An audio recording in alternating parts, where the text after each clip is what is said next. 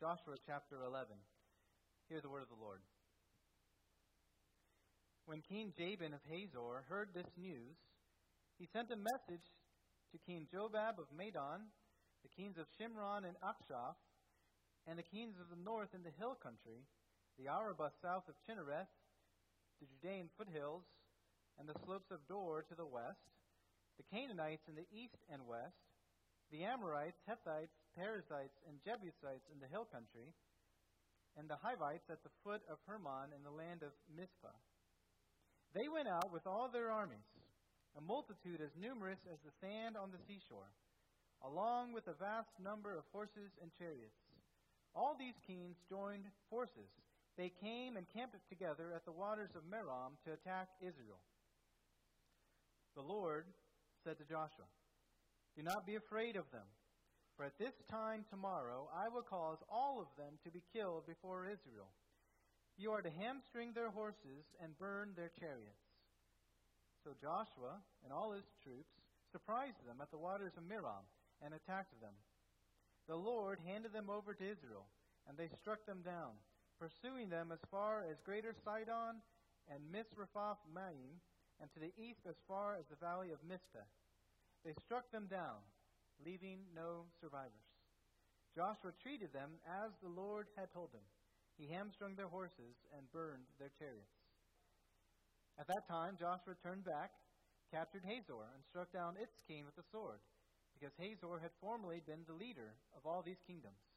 They struck down everyone in it with the sword, completely destroying them. He left no one alive. Then he burned Hazor. Joshua captured all these kings and their cities and struck them down with the sword. He completely destroyed them, as Moses, the Lord's servant, had commanded. However, Israel did not burn any of the cities that stood on their mounds except Hazor, which Joshua burned.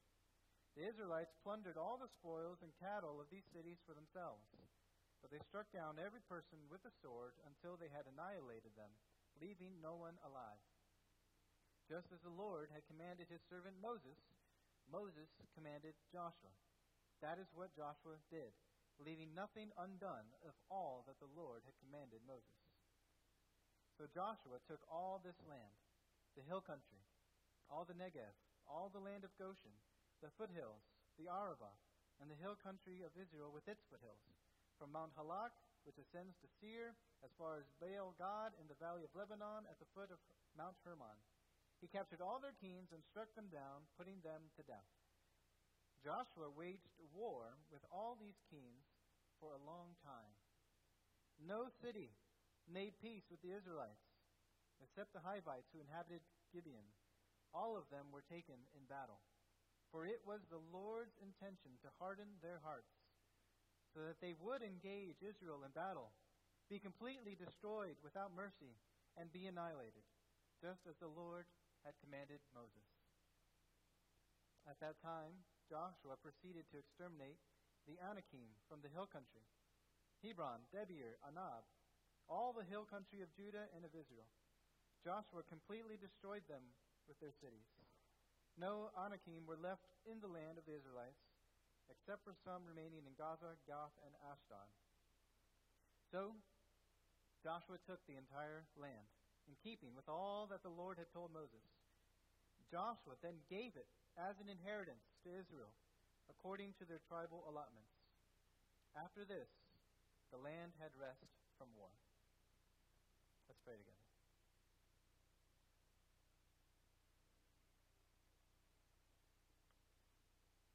Lord, we pray now through your word and by the power of your Spirit that you would give us eyes to see your glory, to see your strength and your might, see your wisdom and your righteousness, and see your mercy in Jesus Christ towards sinners.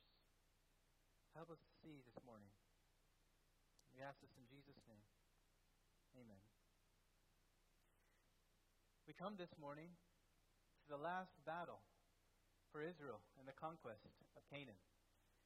Joshua has led the Israelites over the Jordan River into the land of Canaan. He has defeated Jericho and Ai. They have made peace with the Gibeonites. Last week we noticed how they defeated an alliance of five Canaanite tribes, and they then conquered most of southern Canaan. This week, the narrative turns to focus on the war in the north of the land. And so we dealt with the southern campaign, now it's the northern campaign. And given the detailed account of the story so far, it's taken five chapters uh, to talk about the war in the south. It's really not that surprising that this chapter only offers us a sweeping summary of the frankly very similar military actions in which Israel was engaged in the northern campaign. It is more of the same. And so, as the author comes to these events, the narrative really picks up speed, even to the point where once you get to chapter 12, we really move out of narrative and we just get lists and catalogs of these cities and these kings which have now been defeated by Joshua and by Israel. You know, we heard Joshua 11, verse 18. Joshua waged war with all these kings for a long time. Right? There's actually 31 of them listed in chapter 12. And based on a statement we get from Caleb later in chapter 14, we know this portion of the conquest took either five or seven years. It's one of the two, but either way, that's a long time to be at war as the nation of Israel. And then the book is going to launch us into chapters 13 to 21, where we have these detailed lists of the distribution of the land to the people.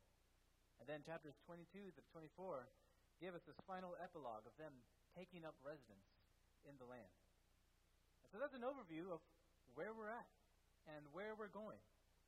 And not surprisingly, in this chapter, we see several of the same themes that we've already seen as we've been working our way through the book. And as we gather up some of those themes, again, this morning, my prayer for you has been that God would use this, as the Apostle Peter describes, that he would wake you up with a reminder. These are things you've heard before if you've been with us. Maybe truth you've heard for a long time. So often, what we need is not necessarily to hear something new, but to be reminded of what's true, and that it's still true even today. In the midst of whatever circumstances you may be facing even this morning. And so, the big idea that I want to see this morning, the sermon in a sentence, is this Because God has won the battle through Jesus and promised victory in the end, we can confidently wield the sword of the Spirit, the Word of God, which will invite conflict from God's enemies, but bring peace to God's people. That's the main encouragement for us from God's Word this morning. Now, I want to look at this passage under four themes. First, God is all powerful. Second, God fights for his people.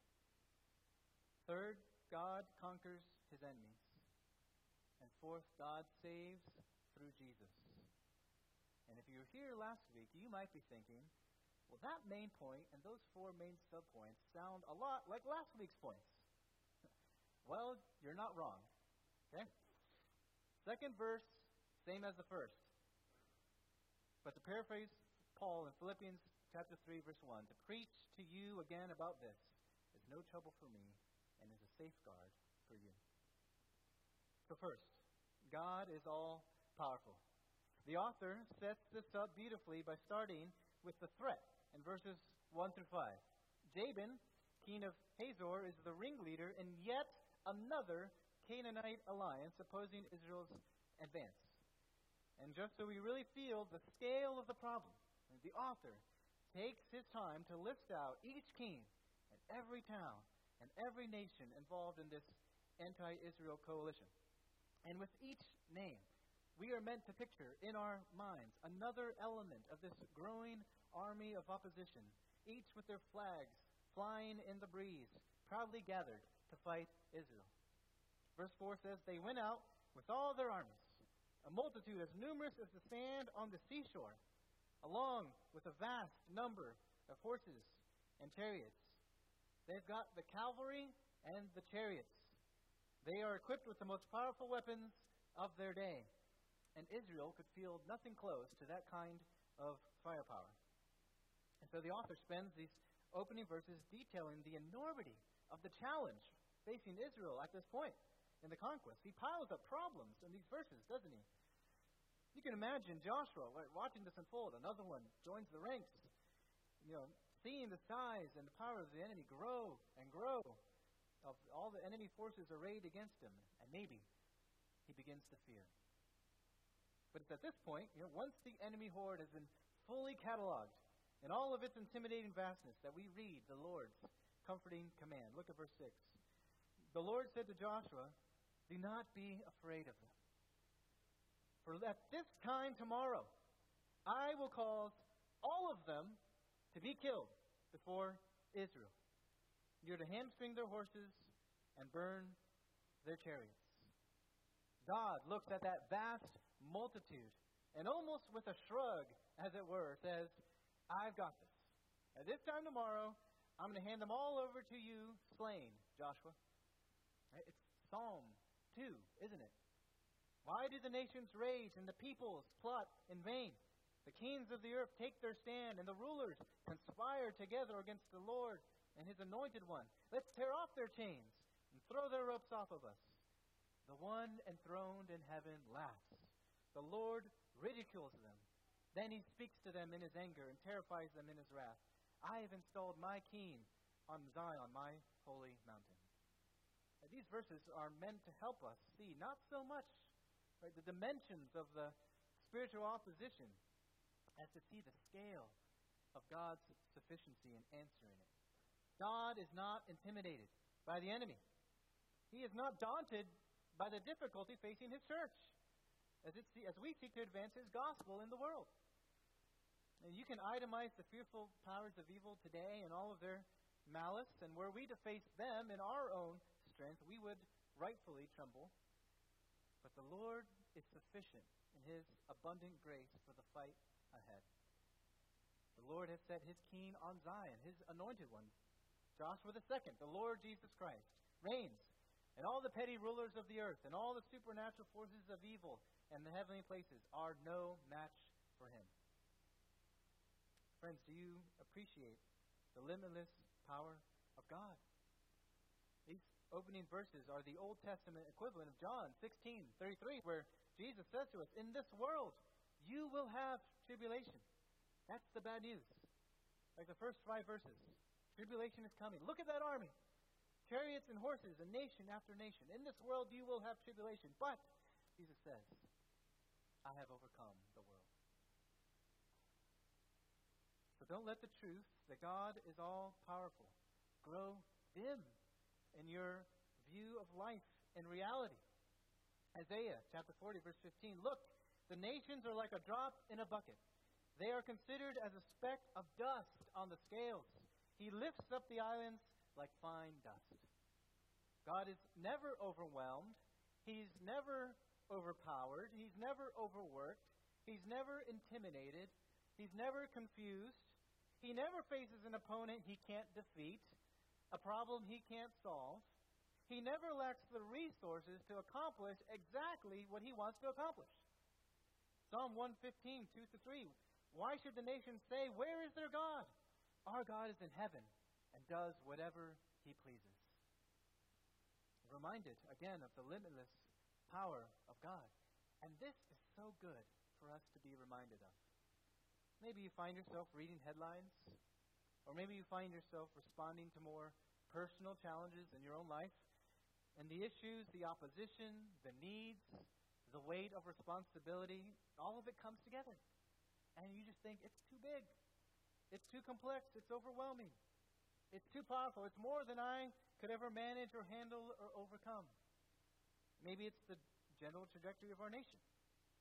Maybe it's the stress of being in a work environment that consistently seems to glory and reward sinful behavior and mock those who would seek to live in godly ways. Or maybe it's at the personal level, not knowing how you're going to make ends meet, feeling like you don't have what it takes as a young mom to get through day after day, bearing responsibilities that are confronting you with the sheer limits of your own capacity and your own strength. Or, or maybe you're confronted with the indwelling power of your own sin. And you look internally and you recognize, I have desires and I have inclinations, and in so many ways, it can almost seem beyond my own control. And so, whether it's the biggest issues of the day, the personal needs of the moment, or the reality of our own sin, it's easy to feel intimidated or even to feel hopeless. But one of the lessons we learn from this conquest is that God consistently leads his people into battles that are greater than they themselves could ever fight in and of themselves. And why does he do that? It's by design. He does this so that he might display the glory of his own limitless, limitless power, so that we might trust in him and not trust in ourselves. Brothers and sisters, God is all powerful. But more than this, and this is our second point this morning, that powerful God fights for his people. These amazing displays of God's power are being pointed in a particular direction. God fights for his chosen, redeemed people. Not because they're righteous and the nations aren't, but because they have received his mercy and his covenant. And so he fights for them. God wields his power for their good, for their benefit, for their protection, for their provision. That's the conclusion at the end of the book when Joshua is giving his final charge to the people of Israel after they've completed their conquest. He says in chapter 23, verse 3 Ye have seen for yourselves everything the Lord your God did to all these nations on your account, because it was the Lord your God who was fighting for you. And so verses 7 through 8 tell us that, of course, the battle goes exactly as the Lord had promised that it would. So Joshua and all his troops surprised them at the waters of Merom and attacked them. The Lord handed them over to Israel, and they struck them down, pursuing them as far as Greater Sidon and Misrephoth Maim, and to the east as far as the valley of Mizpah. They struck them down, leaving no survivors. Now notice, the fact that God fights for his people and wins battles that we could not win in ourselves does not mean that we therefore drift into passivity. When Israel heard God's promise to defeat their enemies, they did not wait in passivity. They acted with proactive courage. As Dale Ralph Davis notes, verses 6 through 7 contain an implicit recognition of the energy in God's sovereignty. In verse 6, Yahweh gives his sovereign assurance I will hand them all over to you slain. In verse 7, Joshua and Israel blast into the enemy camp in surprise attack. Right, God's sovereignty does not negate human activity, but stimulates it. Right, we, we frequently look at the teaching of divine sovereignty too simplistically. Some say that if God ordains something as certain, it renders human effort irrelevant. Let go and let God. But Joshua knew better. His view was not to let go, but to grab hold. J.I. Packer, in his book Keep in Step with the Spirit, he says this Souls that cultivate passivity do not thrive, but waste away. The Christian's motto should not be let go and let God, but trust God and get going. We are not to passively let go and just let God, but to let God lead us, and then we say, let's go. Let's trust Him, who's going to fight our battle for us. And then we go, fight. That's what Israel did. They fought. And clearly, God was the one who won the battles. And so we trust the Lord to fight as He promises, and then we fight the fight of faith. We fight to trust God with our lives when our circumstances would tempt us to doubt Him and His faithfulness. We fight to live in obedience to the Lord when the world is pushing so hard the other way. We fight to kill the remaining sin in our lives. We fight to stand firm against real evil in the world. We fight to proclaim the truth of the gospel to all the nations of the world, which takes effort and earnestness and commitment and perseverance. We fight to proclaim that gospel and make disciples of all nations, and we do so believing that the Lord Himself fights for us and will win the victory. Well, verse 9 gives us another glimpse of how God's sovereignty relates to our responsibility. Did you notice the odd little note about hamstringing the horses and burning the chariots with fire? It seems a bit excessive. Why in the world would they do that? I mean, it sure sounds like Israel could have used a few more horses and chariots in their supply to help them in their fight. Why would they burn these chariots instead of using them? Why would they put the horses out of action? Well, here's the reason.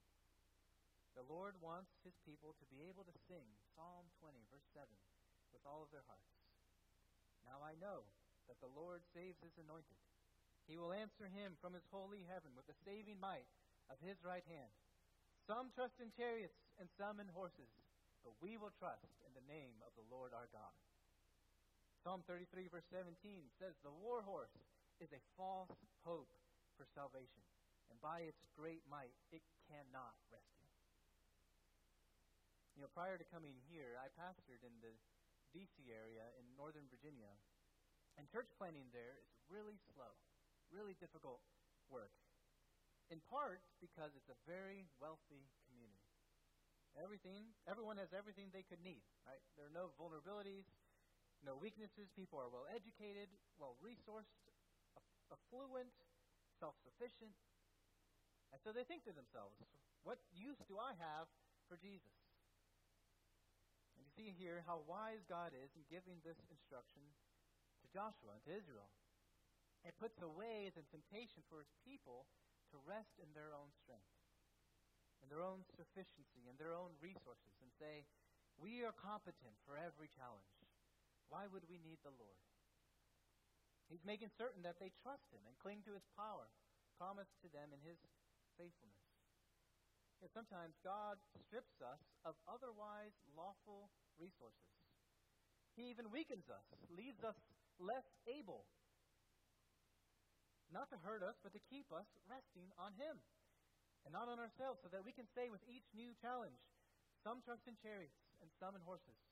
But here today, in the midst of this challenge, I will trust in the name of the Lord my God. And so I ask you this morning are you trusting the Lord to fight for your good?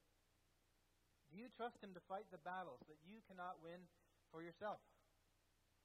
But even more than that, do you trust Him to fight in the way that is truly best, according to His wisdom and not your own?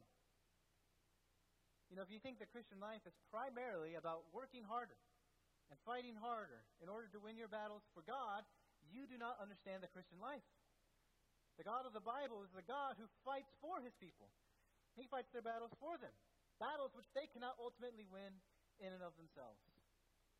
And of course, this is most profoundly true in the cross of Jesus Christ. You might not think of the cross as a battle, or at least it seems like a strange way to win a battle. Jesus allowing himself to suffer execution by crucifixion.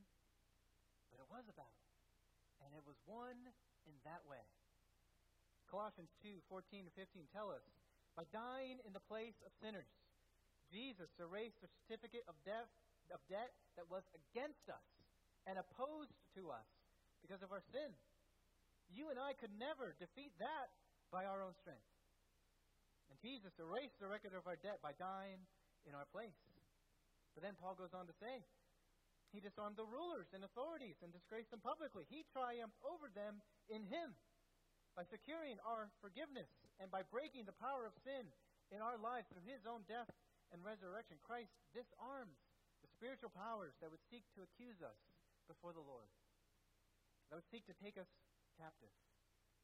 And in Christ, God fights for us, and He wins the battle that we cannot win for ourselves brothers and sisters, God, the all powerful God, fights for his people.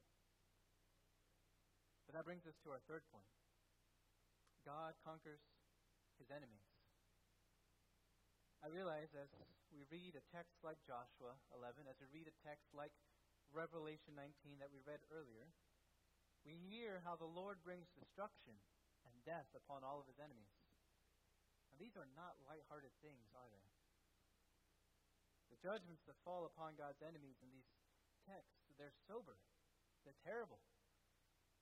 And you read the refrain over and over in verses 10 through 15. They struck down everyone in it with a sword, completely destroying them. He left no one alive.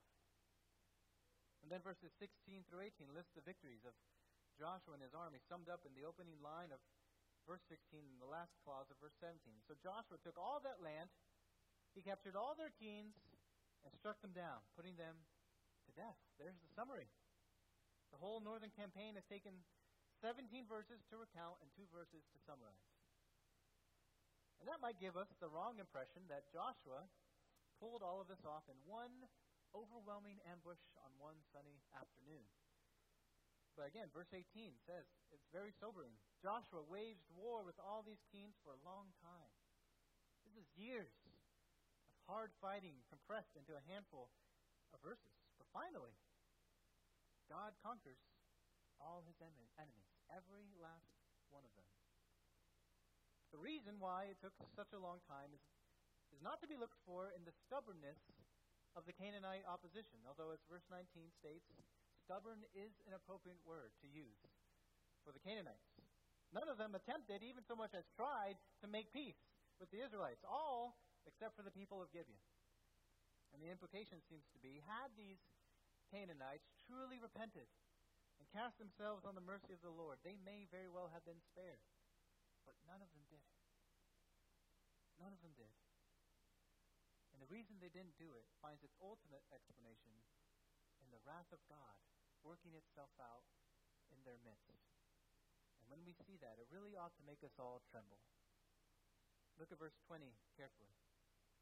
What's the explanation given to us for why it took so long for the conquest of Canaan? For it was the Lord's intention to harden their hearts, so that they would engage Israel in battle, be completely destroyed without mercy, and be annihilated, just as the Lord had commanded Moses. That is a very sobering picture, isn't it? God hardened their hearts so that they would not repent, but remain stubborn and hostile in their sin, and therefore oppose the advancing kingdom of God and thereby be destroyed. That's what the text says.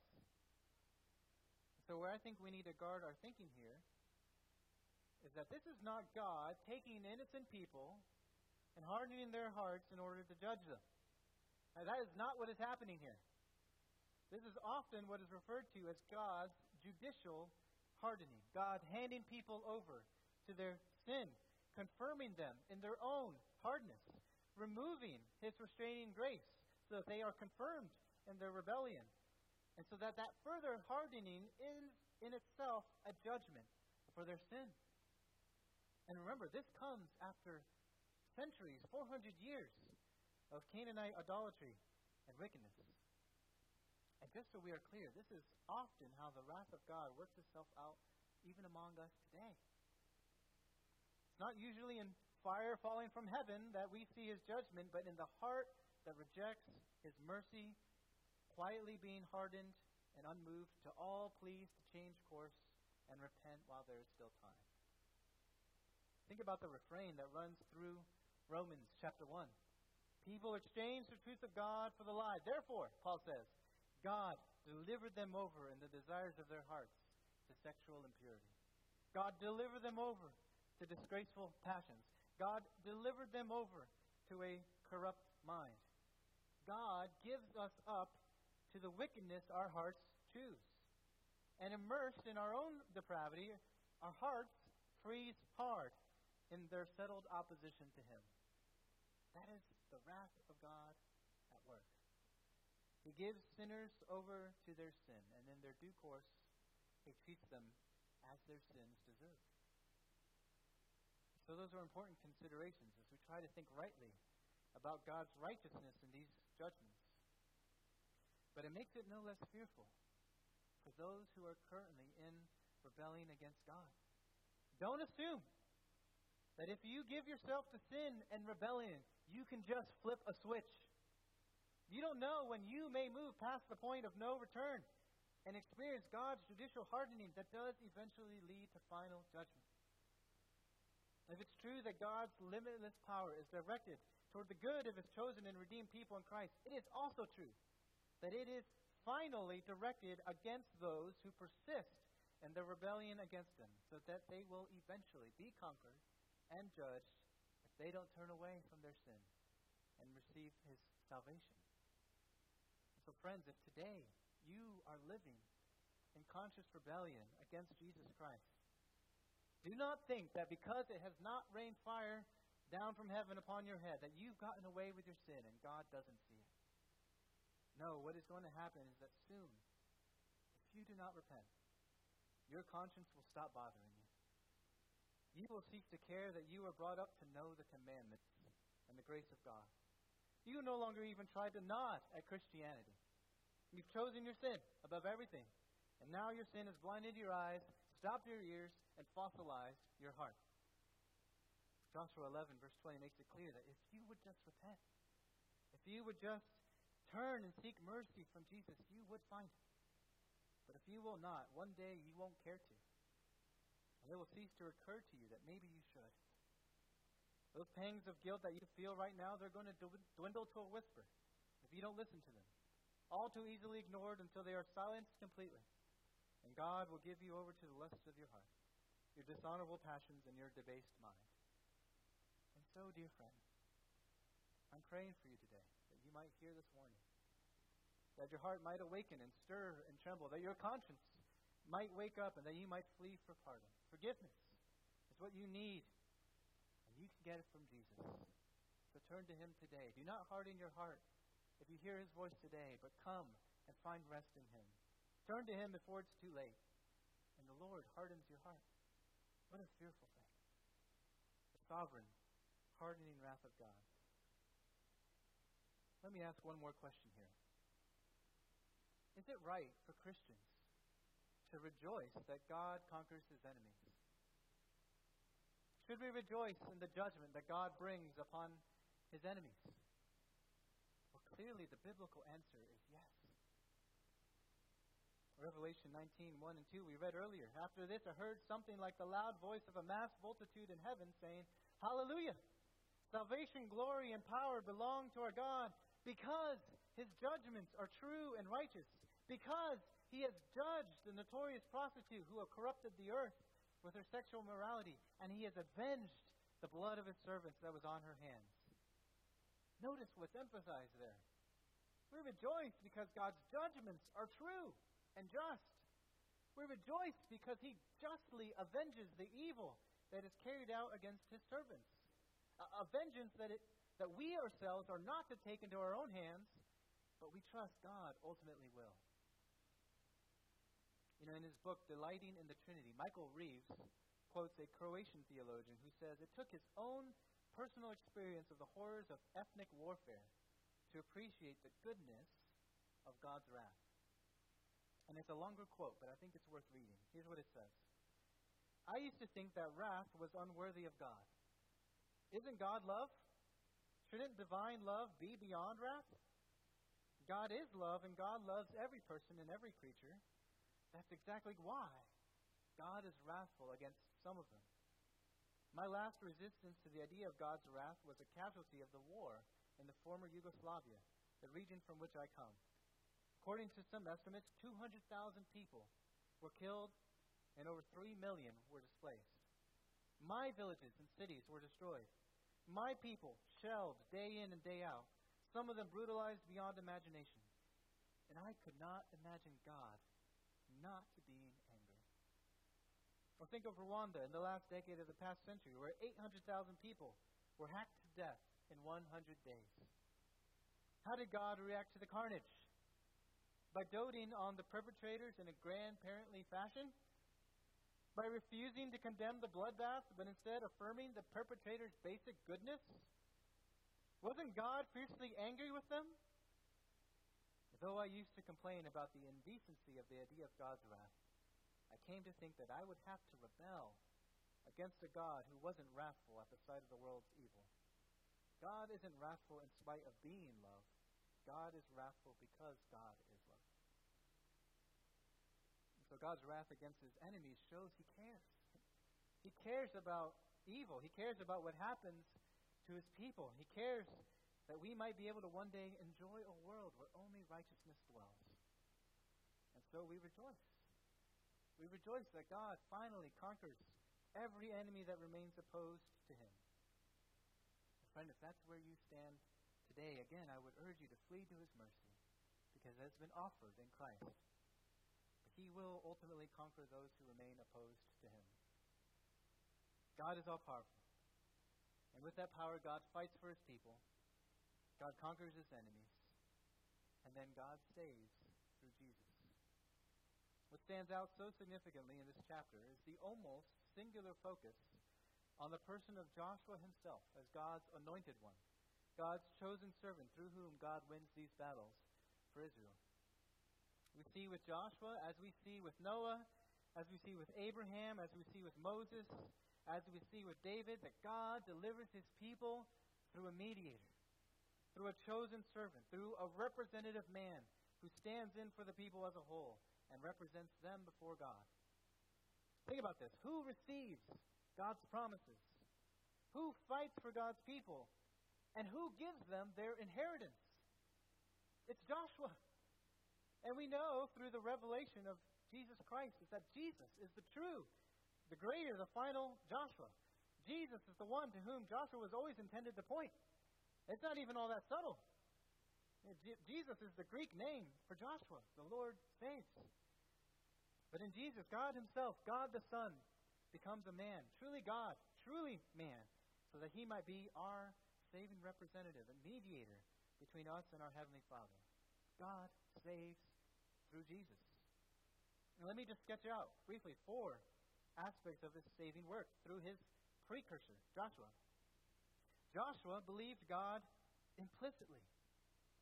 R.C. Sproul points out that there is a great difference between believing in God and believing God. Many people will say they believe in God, right? They admit that He exists, but they do not believe Him. They do not believe what He says. But Joshua believed God, and like all heroes of the faith, he acted on that belief. God told him, Be strong and courageous. Do not be afraid or discouraged, for the Lord your God is with you wherever you go. And he firmly expected God to defeat his enemies, and so he attacked them, anticipating victory. And, church, that same trust marked our Lord Jesus. He has now come as our mediator, the representative of God's people once and for all, the one who receives God's promises. In fact, all the promises of God are yes and amen in him. The one who fights for God's people, the one who conquers death, the one who wins eternal life, and then freely gives it to God's people so that we may then enjoy everlasting rest in eternal presence of God. That's because he believed God wholeheartedly. Second, Joshua obeyed God entirely. We see this throughout our text, numerous verses, but look at verse 15. Just as the Lord had commanded his servant Moses, Moses commanded Joshua. That is what Joshua did, leaving nothing undone of all that the Lord had commanded Moses. What a remarkable statement. Joshua left nothing undone of all that the Lord had commanded Moses. He was told, conquer Canaan. And so he did it, step by step, in obedience to God's commands. First Jericho, then Ai, then the cities of the south, then the cities of the north. Then he arranged the settlement described in the following chapters. Right? He did it all. No one could point to a single thing and say, Joshua, you forgot to do this. The task isn't finished. How great it would be if that could be the case with us. If no one could point to anything we had left undone, but instead to say, He left nothing un- undone of all that the Lord commanded.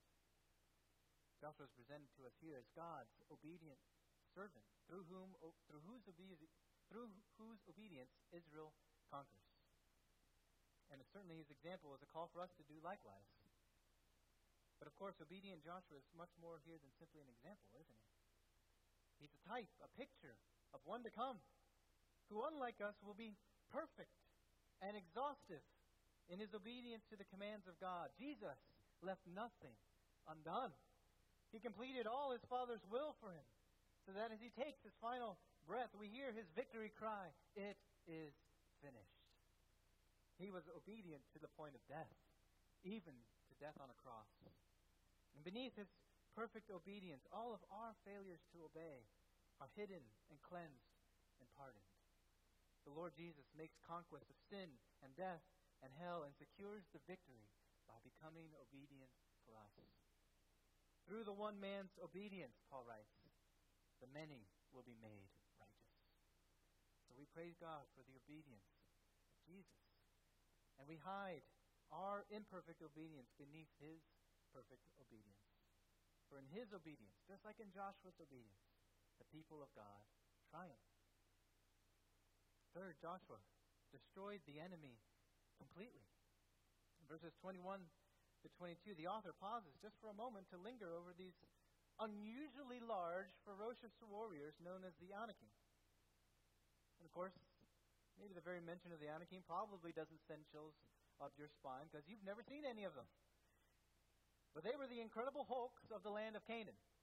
Uh, they were mentioned in Numbers 13, verse 28, back when Moses sent Joshua and Caleb and the other spies across the Jordan to check out the land of promise. And one of the things that had those spies quaking in their boots was the presence of the Anakim. Right? Only Joshua and Caleb had the faith to face them. But it was too much for the rest of Israel, who refused to enter the land at that time. Forty years before, says Dale Ralph Davis, Israel was sure that even God's help was of no avail against these big bruisers. In Israel's dictionary, Anakim spelled terror.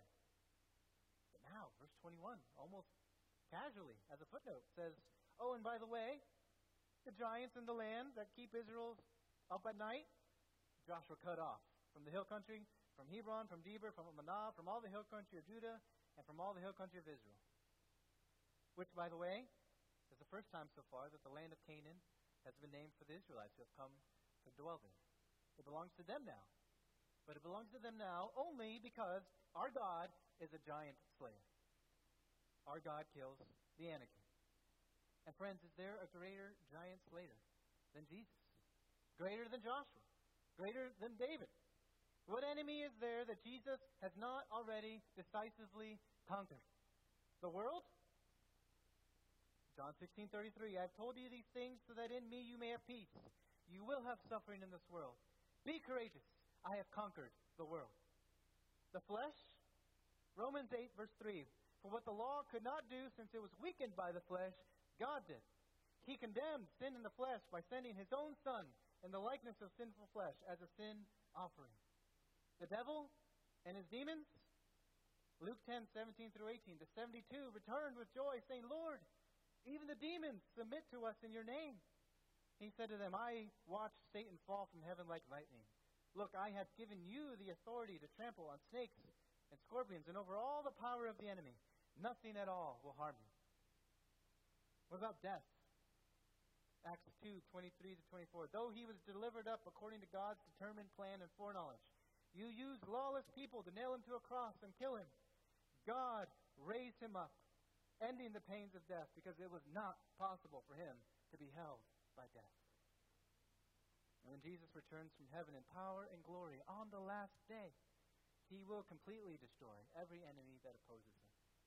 Revelation 20 says, The devil will be thrown into the lake of fire. Death and Hades will be thrown into the lake of fire. And anyone whose name is not found written in the book of life will be thrown into the lake of fire. Jesus will conquer all his enemies, and his people will rejoice at his just judgment. And then finally, Joshua gave the inheritance graciously. As the warfare comes to an end, a new word is introduced inheritance. We read in verse 23 So Joshua took the entire land, in keeping with all that the Lord had told Moses. Joshua then gave it as an inheritance to Israel according to their tribal allotments. After this, the land had rest from war. This word inheritance will occur nearly 50 times in the distribution of the land that Israel received. And so, in the book as a whole, this verse serves as a hinge that turns us from the conquest of Canaan to the distribution of the land to Israel. Chapter 12 will summarize the conquest, which starting in chapter 13, Israel will begin to get comfortable in the land that God has given to them as their inheritance.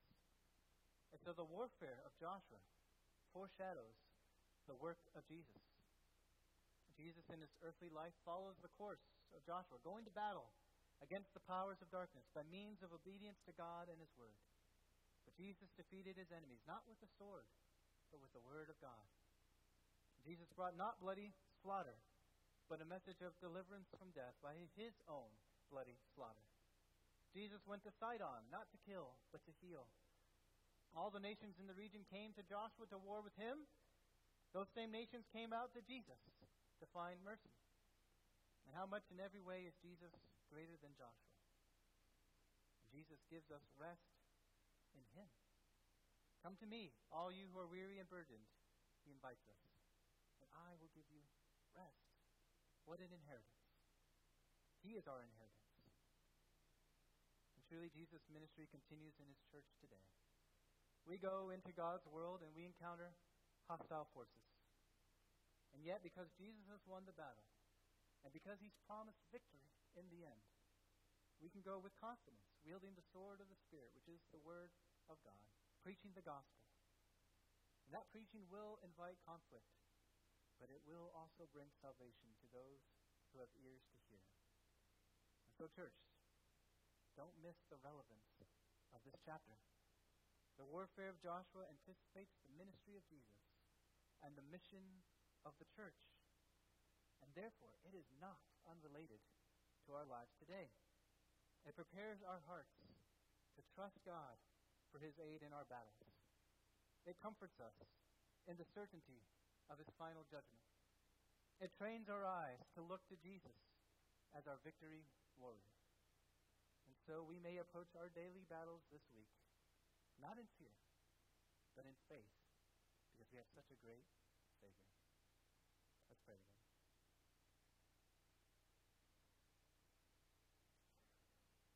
Lord, we bow before you with great gratitude. We're thankful because the battle belongs to the Lord. How we thank you for what you have done for us.